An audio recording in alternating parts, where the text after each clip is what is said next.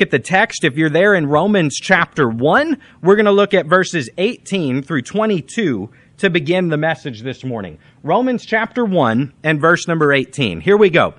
The Bible says, For the wrath of God is revealed from heaven against all ungodliness and unrighteousness of men who hold the truth in unrighteousness. Because that which may be known of God is manifest in them, for God hath showed it unto them. For the invisible things of him from the creation of the world are clearly seen, being understood by the things that are made, even his eternal power and Godhead, so that they are without excuse. Because that, when they knew God, they glorified him not as God, neither were thankful, but became vain in their imaginations, and their foolish heart was darkened.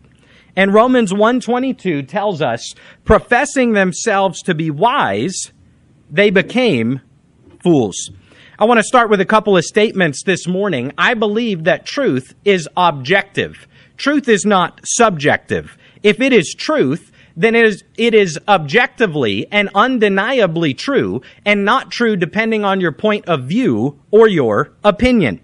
When we as Christians and as the church deny obvious truth, because we have our own agenda, we eventually become fools. Not just the church, but the world at large as human beings. And when we do not know God, if we view truth, that's part of what Romans 1 is talking about. It's saying if we look truth right in the eyes, we know that it is true, but within our heart, we don't want it to be true because of our sinful nature we can become to make, begin to make excuses and to try and explain away the truth and even lie within our own heart against the truth. The Psalms tell us that the fool has said in his heart, there is no God. It gives the indication that he's saying it within himself, to himself, against the witness of nature, trying to convince himself there is no God. There is no God. But the Bible tells us that's a foolish belief to say in our heart there is no God. For as Romans 1 says, we look at the creation of God around us, and it is a clear indicator and witness to our heart that there was a creator who made this creation. It did not come out of chaos. It did not come out of nothing. God created it. And that's the only logical explanation. It's the only scientific explanation for how we get a world that works as well as ours does. Evolution says nothing created everything. That follows no rules of science, and we believe that it is not true. Christians are commanded to speak the truth. The apostle Paul, when he talked to the elders at Ephesus as he was leaving, he said, I have not shunned to speak unto you the whole counsel of God, all the counsel, meaning there's nothing that he left out because of his agenda. Rather, he spoke the truth, the whole truth, and nothing but the truth. Paul wrote to Timothy and told him, preach the word, be instant, in season and out of season.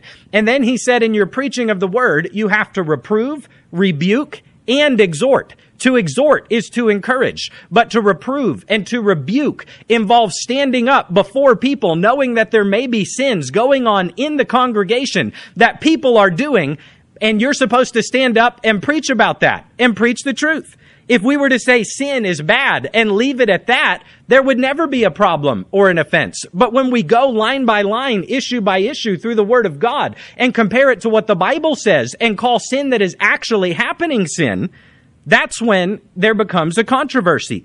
But Paul told Timothy, you have to preach the word. You can't preach the parts you want to, and the parts you don't, then leave out the parts you want to. You're supposed to preach the whole counsel of God. One of the basic Ten Commandments that God gave to the nation of Israel to tell all of us his heart and the way he feels about sin was, Thou shalt not lie. So we are commanded to tell the truth. J.D. Greear was, I don't know if he still is, the president of the Southern Baptist Convention. And he was answering a question where someone said uh, along these issues if you knew that there was a man who thought that he was a woman, what would you use as pronouns when you address that individual? Would you, if you were asked directly, tell the truth about that? Or would you try to be nice to avoid making them feel bad? And he went on to say there is a spectrum of generosity of spirit versus telling the truth. Then he said, I tend towards generosity of spirit. So, in other words, we can choose to be generous in our spirit and loving, or we can tell the truth. And he said, in those instances, I would veer more towards the side of being nice and loving than I would to telling of the truth. And I know that there's certain times and places where we can just fail to speak anything at all, and that would be okay. But if we're in a situation where we're forced to answer a direct question that's based upon the word of God and the truth, and we are asked directly a question, and we know that the answer would be offensive, so we say, I'm going to value being nice more than I value telling the truth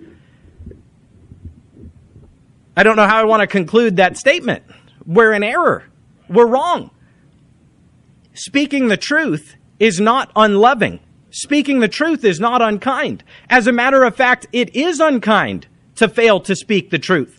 If you went to the doctor and you said, Doctor, I've been sick for six months. I started coming here six months ago.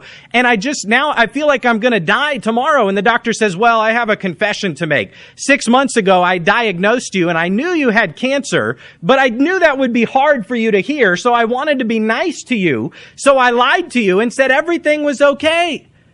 You would be angry because in matters of life and death, in matters of the Word of God, basic, objective doctrine, truth, and reality, failure to speak the truth is not loving. It is not kind. It is not what we are called to do. Speaking the truth in 2022 will get blowback. It doesn't matter if you be as kind and in love and loving as you want to be. If you give nuance and try to say how much you love people, but you have to speak the truth, it's still going to be controversial. It's still going to get blowback. And if the algorithms aren't that good already this morning, I think there could extremely soon come a day that even speaking a message like this this morning would get the live streaming page shut down and banned because of hate speech or whatever else they would like to call it. Christians are called to speak the truth, but Christians are called to have compassion like Christ had compassion. When we look at the cross and think of the cross this morning, it's the perfect picture of the holiness of God and the love of God. My sin, not other sins, but my sin and your sin was so bad that Jesus had to die a brutal death on the cross to pay for it. But the love of God was so vast, so deep, and so wonderful that he was willing to give his only begotten son Jesus to die for our sins. Some people have looked to some verses in the Psalms and they, where David wrote about people who were wicked. And David said, I hate them with a perfect hatred, O God. And they said, see, if people have fallen into a certain level of sin or error, we're supposed to hate them with a perfect hatred. And I don't hate the sin. I hate the sinner. I hate the person itself. Okay. Is that what God did? Is that what God chose to do? your hatred of sin is not perfect unless it is accompanied by love that equals the love of God that was so deep and strong that he said, I will go to Calvary and shed my own blood to pay for that sin that I hate. Okay, Romans 122 is on the screen. Professing themselves to be wise, they became fools. Our world this morning has rejected some basic truths of nature. The question is why? Why have they done that? And I believe the very clear answer is found in Romans one twenty-two, and then in Romans chapter 1 and verse number 28. And even as they did not like to retain God in their knowledge, God gave them over to a reprobate mind to do those things which are not convenient. Notice the phrase, they did not like to retain God in their knowledge. Romans 1 describes a progression into sin where it's not that we're so confused that, and have so much doubt that we don't know what's right, which does happen sometimes, but rather the Bible is describing a person in a situation where they see the creation of God. They know that God is God, but they love their sin and they want to do wrong so much that they don't like to retain God in their knowledge and they choose to reject God even though God has revealed himself to them.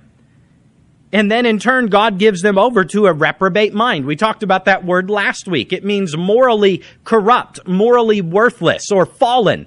Again, the sins that are listed in Romans chapter 1, it's not saying that those sins are irredeemable or that we can't be saved, but it does indicate a level of sin that someone falls into when they choose to reject the light that God gives them and God gives them over to their sin that they want to have. And Romans 1 goes on to describe a lot of those sins. There's a phrase of this generation that I've come to completely abhor where people will say, that's all right. Whatever you want to do, that's fine. And I'll do whatever I want to do. And they say, you speak your truth and I'll speak my truth. But truth is not subjective. Truth is objective. If it's subjective, it's not truth. And two plus two is four, whether it's your truth or not when the grass, it rains a lot and the grass grows, it's green, whether that's your truth or not. It's evil and wicked and worthy of the hammer of government being dropped upon you if you do anything to abuse or molest a child. And that's the truth, whether it's your truth or not. And in your heart, you know that's true because God has created us with a basic knowledge and conscience of what's right and wrong. That Paul said the, the law is written on their hearts. So when people sin, even though they've never heard the gospel, there's something in their heart that says this is wrong and they are convicted of that. They see creation and have witnessed there must be a creator who made that. And then when the Holy Spirit works and we as the church carry out the gospel and give it to people within their heart when they're hearing it and the Spirit of God pulls within them, their very nature and the way they were made and created by God begins to say within their heart, that's right. That's true.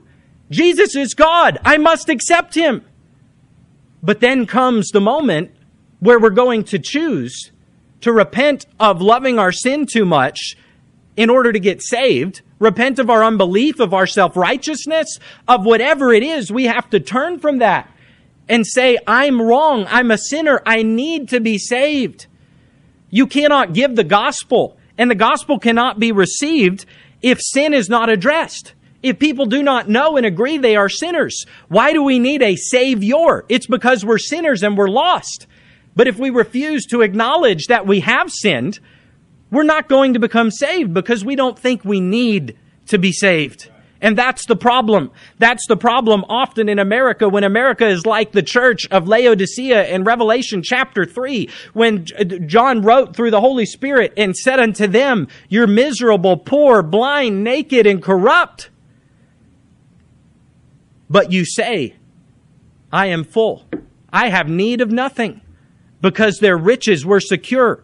They weren't worried about how they were going to live or survive. And because they were doing so well and they were completely unbroken, they did not see their need for God.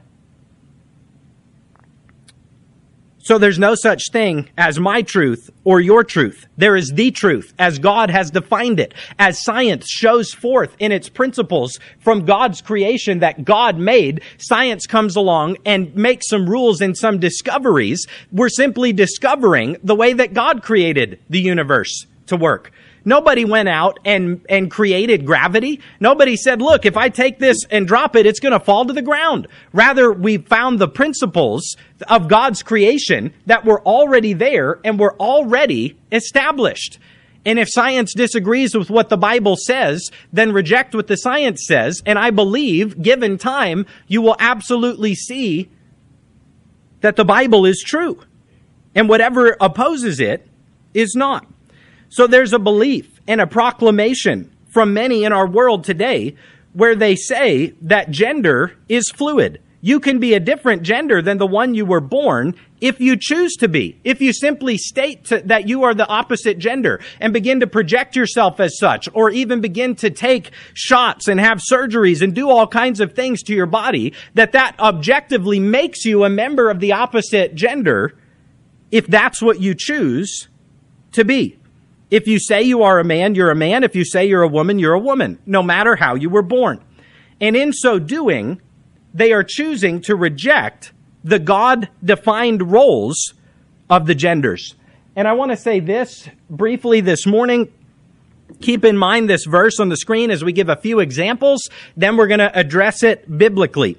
But I want to say this statement rejecting creation is rejecting the creator to look at the way that God made things and say, this isn't right. This isn't good. I choose to reject the way you created things is choosing to reject the creator himself. Okay, briefly, a couple of examples of what I'm talking about this morning and how you can see that in our world, there is a push and there is an agenda to deny the truth of the word of God. Missouri Congressman Emanuel Cleaver gave the opening prayer on the opening day of the 117th Congress. In an attempt to be more inclusive, this went viral. You might remember it. He concluded his prayer to God and then at the end said, Amen and a woman. Even though the word amen comes from a root phrase meaning so be it. I agree. That is true. It has nothing to do with an actual man or a woman Okay, keep in mind the verse on the screen. The Prime Minister of Canada, Justin Trudeau, was at a town hall and a woman was asking him a question and she was saying something about all mankind can benefit from. And he stopped and he interrupted her and he said, We don't say mankind, we say people kind because that includes everyone. Okay, so those two are just kind of comical, right? How about this one? In 1983, the National Council of Churches released a translation of the Bible that was designed to eliminate referring to God as solely male. This so called Bible translation sometimes calls God mother as well as sometimes calling him father. For example, John 3:16 was translated like this: for God so loved the world that God gave God's only child that whoever believes in that child should not perish. Intentionally saying, no, we're going to reject and remove from the undeniable objective meaning of the Greek and Hebrew words that say male or female, and we're going to remove those references so that it sounds like God could be male or female. Or maybe there's an idea there that male and female are actually the same and they're fluid and they could change. That affects theology, don't you think? Recently at the confirmation hearing for Supreme Court nominee Ketanji Brown Jackson, she was asked, Can you give a definition for the word woman? I cannot, she replied. You can't, they said. She said, No, not in this context. I'm not a biologist. In other words, you would have to be a biologist to answer the question, What do you mean by the word woman? What do you mean by the word man?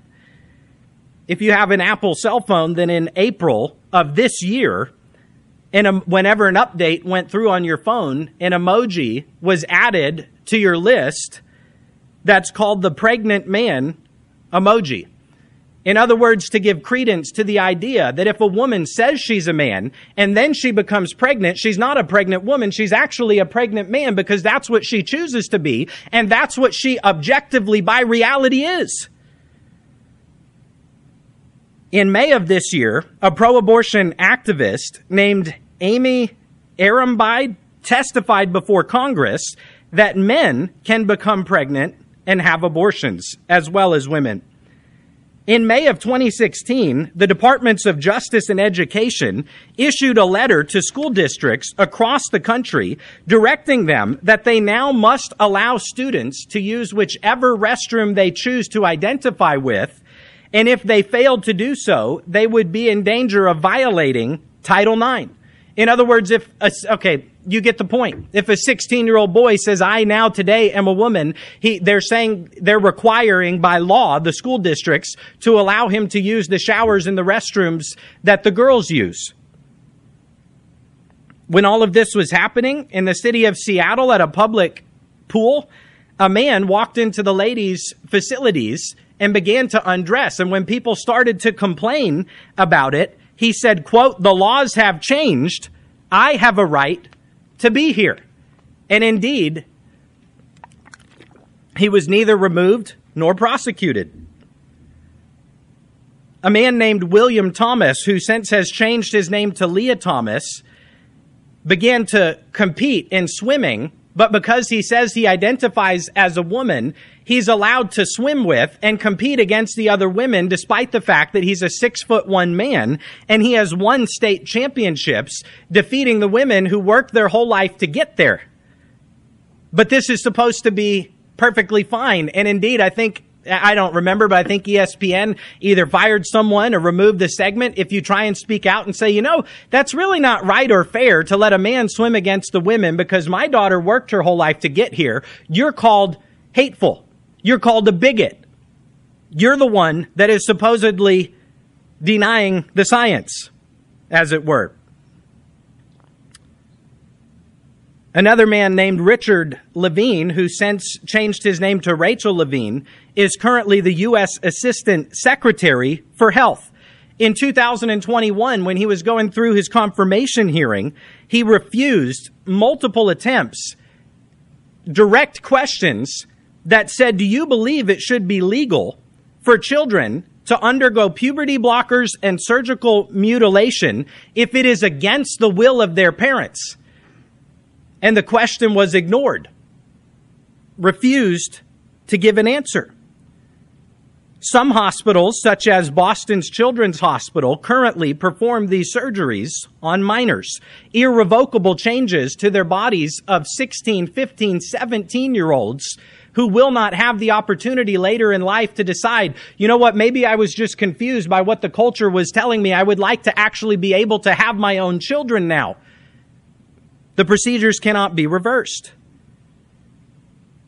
One more example, okay? A man named Rod, Rob Hoogland lived in Canada.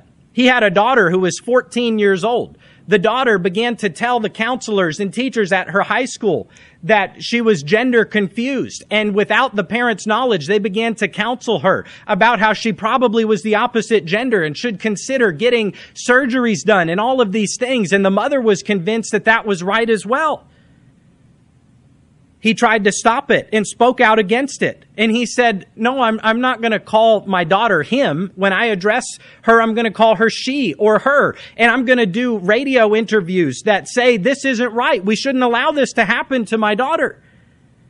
The judge in Canada ordered him to stop resisting, to use the pronouns that his daughter preferred and to not give any interviews speaking out against the process. And when he refused to do so, he was arrested and held in jail for six months for violating what the judge directed. Okay. Here's what I want to say this morning and say why I believe it. The truth matters if we fail to speak the truth as the church and as the people of Christ, then others are going to get hurt. And we don't speak the truth because we hate the people. We speak the truth because God has spoken it and because what God said is right. And according to the National Library of Medicine, which works in conjunction with the National Official Government Health Organizations, you can look them up. According to the National Library of Medicine, their website says data indicates that 82% of transgender individuals have considered suicide and 40% have attempted it, with the suicidality being the highest among transgender youth. The younger you are when you decide to do these things, the higher the risk is that one day you will become so miserable and overcome by it that they attempt to take their own life. And what I'm saying this morning is the church should care more about the well-being of children in our society than we care about getting acceptance from the media.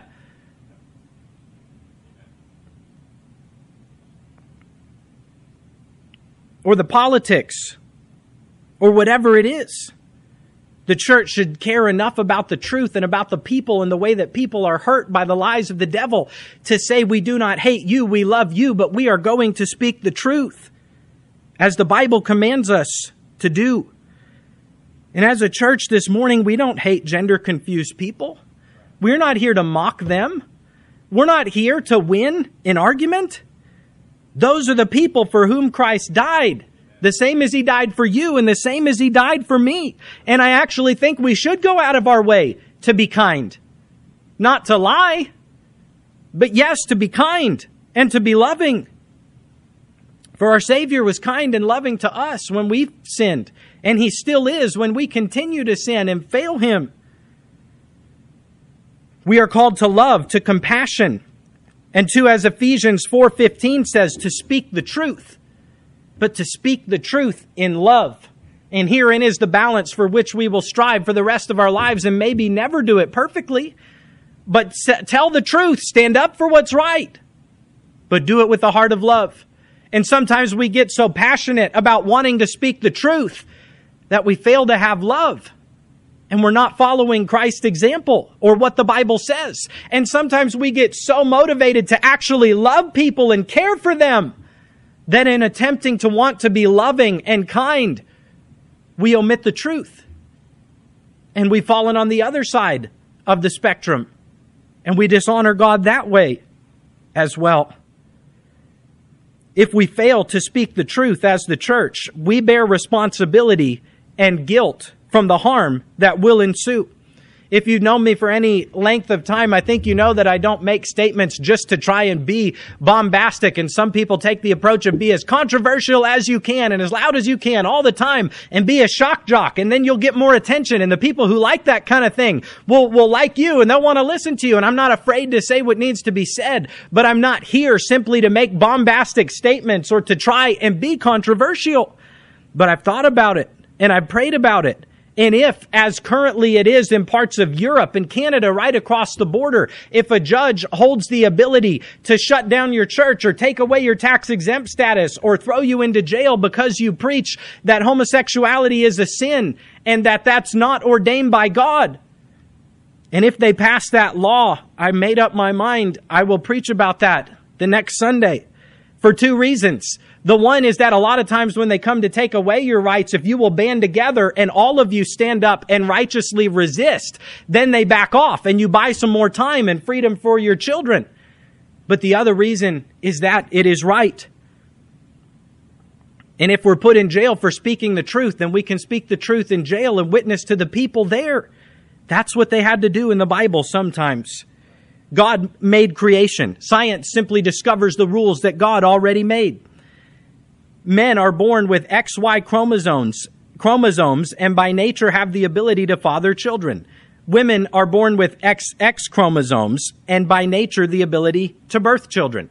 And I know that having children or producing children is not what makes you male or female. What I'm saying is that it's impossible for males to have children. It's impossible for females to produce children the way that a man does. This is God's creation. This is the truth. This cannot be argued. This is objective reality. And a whole nother part is that every now and then there are birth defects, but even in those cases, it's it's not impossible to find out the way that you were born, and those are rare exceptions that come through defects. But in the whatever you want to say percentage, overwhelming majority, all of the time, what I just stated, that's the basic rules of science. It's not hard to define what a woman is or what a man is unless you're worried about offending people that have an agenda and you're worried about the blowback that will come from you speaking the truth.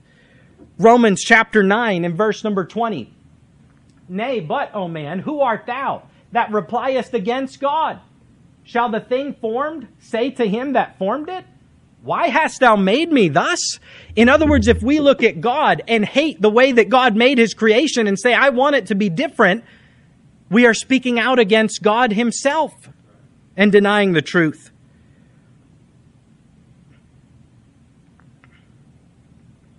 I'll leave out that, that one story.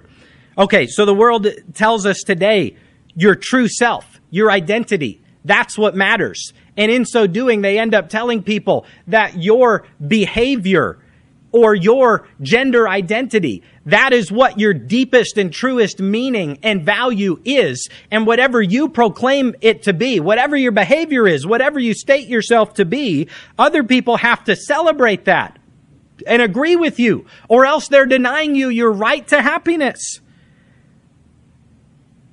But that simply comes down to idol worship of self. It's saying what you want is what's best. What you say is right is what's right. It doesn't matter what God says or anybody else says. You have a right to speak your own truth and demand that everyone else agree with you and celebrate. But that simply comes down to idol worship of self. The other thing we have to remember is that our true nature is sinful.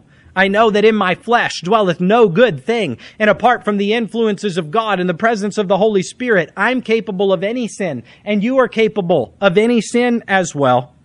And only in Jesus Christ can we find our meaning and purpose that will satisfy the receive the glory song. I love that. It, John the Baptist said, I must decrease. He must increase. So in the church and in our life, we're saying, God, it's not about me. It's not about what I want. It's about you. I exalt you. And in the song, it says, we exist to bring you pleasure, O God. It's a quote from Revelation chapter four, where in heaven they're singing his praises and they tell God, all things are and were created for thy pleasure.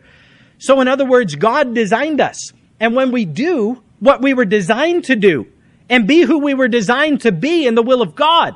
That's when we find the satisfaction because the creator himself knows what we're supposed to do in order to have peace because he created us. Who could know us better than the one who designed us?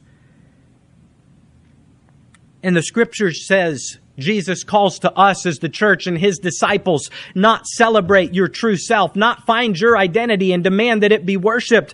The Bible says the words of Jesus Christ, Deny yourself. Take up your cross.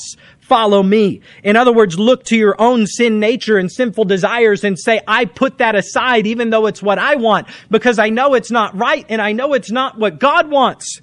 So herein is, yes, a bit of a balancing truth. God made creation. That creation is good. And to try and say we want to change our gender would be denying the creation of God and saying that God's creation was bad and that we know better. But also the world has a lot of bad things in it, not because God put it there, but because we sinned and sin brought about judgment. And because we all have sinned, and it goes back to Adam and Eve in the garden, you and I have a sin nature, a natural desire in our flesh to do things that God says is wrong.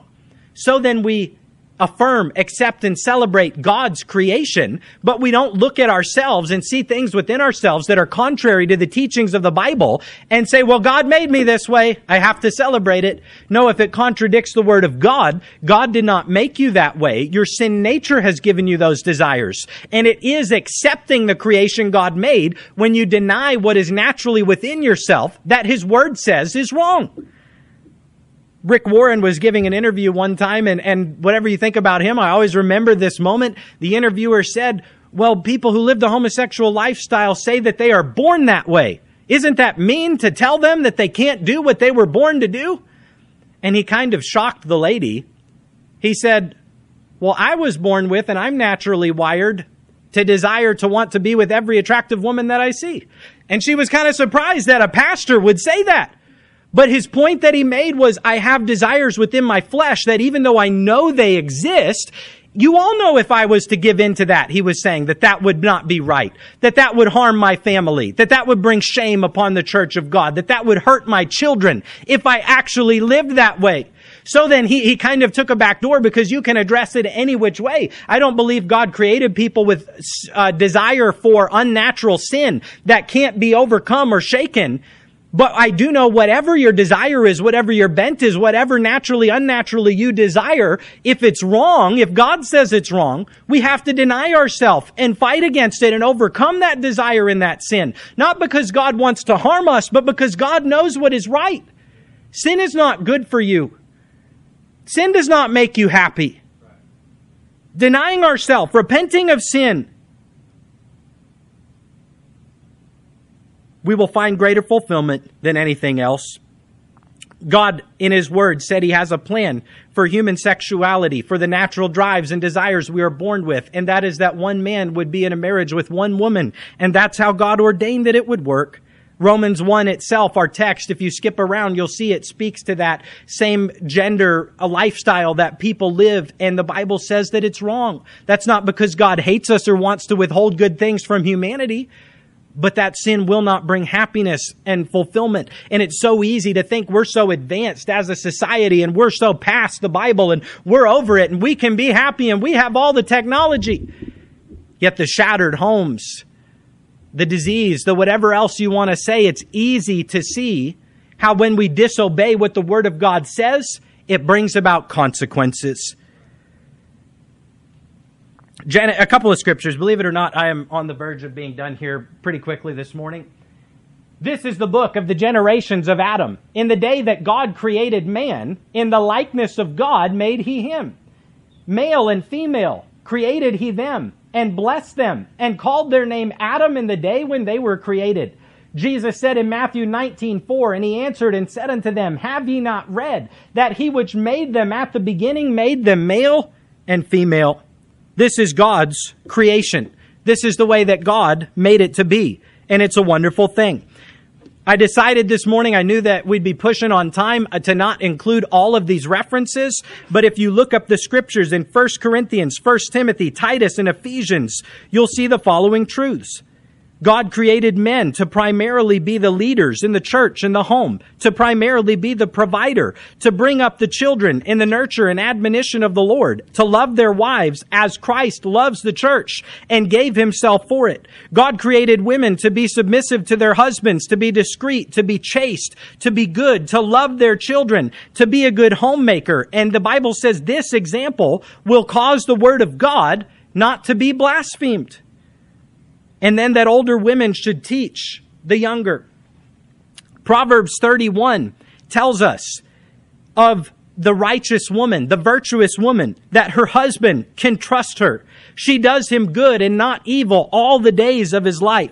She works diligently. She sows, she buys and sells a field. And, and again, I'm not chasing every rabbit trail this morning, but I just want to clarify. I don't believe the Bible says it's wrong for women to work outside the home, but rather that they, whatever they're doing outside the home, should look at that calling within the home to try and apply herself to be a homemaker and to make sure that those within her home are cared for. If God has blessed blessed with children or with a husband. But the Proverbs 31 woman was helping the family financially. She bought and sold a field. She was sowing. She was trading. She was making sure the Bible says she looks well to the ways of her household. She showed compassion to the poor. And the Bible says that she is far more valuable than rubies. And a virtuous woman should be valued as such you see, in the days that the New Testament were written, a woman did not have equality. She was way behind what we have today and way behind what the truths of the Bible said it should be. And through the teachings of Christ and of Paul, it elevated the position of women in society to be cherished, to be loved, to not be trampled upon or treated like property. And some say, well, the Bible says a woman should, woman should be submissive to the leadership of her husband. And isn't that misogynistic? And isn't that hard? And that's such a burden. And, and there's balance and nuance to all of that as well, as you all know. But the Bible says, husbands, your command is to love your wife as Jesus loved the church and died for it, which in reality is probably a lot harder to live out. But what I'm saying is the Bible says don't be bitter against your wife, but love her and cherish her as Jesus has you. God is glorified by our distinction and unique differences. I could summarize by saying this morning God created all things, and God's creation is good. It's wonderful. It should be celebrated, it should be accepted. Genesis chapter 2 And the Lord God caused a deep sleep to fall upon Adam, and he slept. And he took one of his ribs and closed up the flesh instead thereof. And the rib which the Lord God had taken from man, made he a woman and brought her to the man. And Adam said, This is now bone of my bones and flesh of my flesh. She shall be called woman because she was taken out of man. You see what the scripture is saying? Yes, there's an order to creation and a way that God designed it to go. But Adam did not look at his wife and say, Oh, this is a piece of property that I own. He said, This is bone of my bone, flesh of my flesh. She came from my rib, from within me. I'm supposed to value her and love her and protect her. Therefore shall a man leave his father and his mother, and shall cleave unto his wife, and they shall be one flesh. And they were both naked, the man and his wife, and were not ashamed. This is God's creation, and this is a good and wonderful thing. So ought men to love their wives as their own bodies. He that loveth his wife loveth himself. For no man ever yet hated his own flesh, but nourisheth and cherisheth it. Okay, thank you even as the Lord, the church. Okay, so, in conclusion, this morning, we won't look at that passage, and there's all kinds of nuance of what was he talking about in historical setting as well. But if you read 1 Corinthians chapter 11 and specifically 7 through 15, Paul is speaking the truth of God. God speaking through Paul, and he's talking about the natural order and how that the man was created first, and then the woman was created for the man and not backwards. And we shouldn't get that out of order. And it says that the man is the image and glory of God, and the woman is the glory of the man and that this was the creation order that God, Adam was created first. The rib was removed from Adam. Then Eve was created from it. Y'all staying with me? This is a lot all at once. I know, but I'm trying to summarize the truth of what that passage says. Nevertheless, it goes on to say, the man is not without the woman, nor the woman without the man in the Lord. And he's saying that in the beginning, the woman came from the man by creation when God removed Adam's rib. But any man that's ever existed since Adam has been of the woman because he was born through a woman. So we're not without each other in the Lord. Rather, yes, we look at the roles and distinctions that God's clearly spelled out and we should submit to what the Bible says, but we're not looking at one as superior over the other or wanting to be one of the other. Rather in harmony saying this is the way God made it and this creation is wonderful. Okay, even in 1 Corinthians 11, it goes on to show differences and distinction between men and women. And I know it's talking about a lot of different things, but it says that when a woman has long, veiling, covering hair upon her head, it's a glory. And nature tells us that's a glory and a wonderful thing, but not for a man to do that. I, mean, it's in the Bible talk about it later if you want to. Some people say it's not, but it is. I don't know or understand it all. I'm not legalistic particular about every situation. It has to be this, that, whatever. But it's in the Bible that there's a natural difference and distinction between the genders.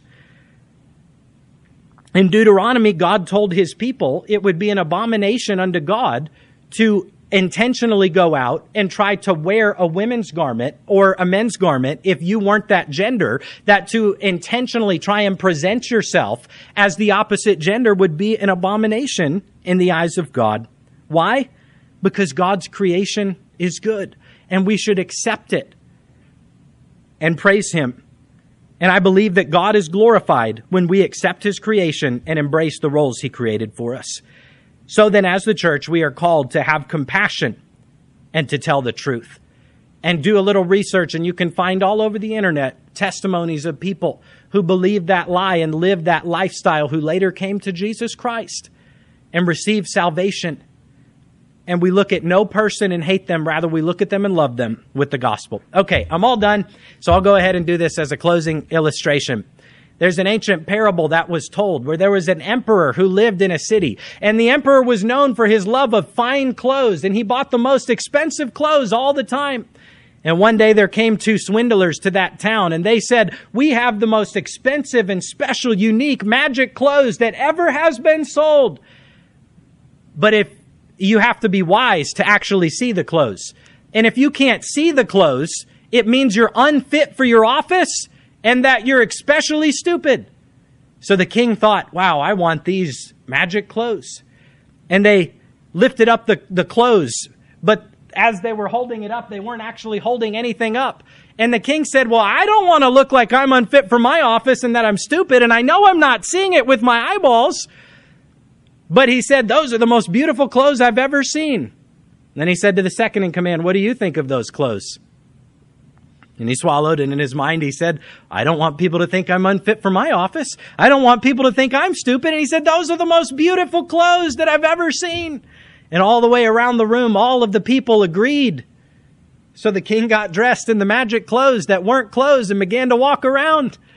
And a little child said the name of the parable The emperor has no clothes on. And he was hushed away and shushed because they didn't want him to contradict what everyone else was saying. And you see what I'm saying is that in society, a lot of people have looked at this issue and they know in their heart what the truth is, but they're afraid to say, if you're a biological male, you're a man, no matter what you do to your body, no matter what you say.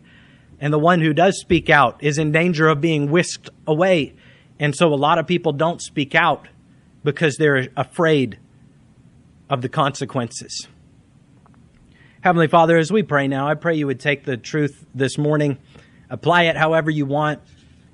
I pray my heart would be seen by people this morning. And I pray that as the church, you would give us courage to speak the truth. I pray, Lord, for the salvation of anyone who does not know you as Savior. I pray if there's anyone here this morning that they would receive you as Savior this morning before they leave this place, even today. If Rachel can come and play a few short lines for us. We'll have a time of prayer. Let's lift up our voices to God in prayer with whatever is on your heart. You can pray at the altar, you can pray in your seat. God hears us when we pray.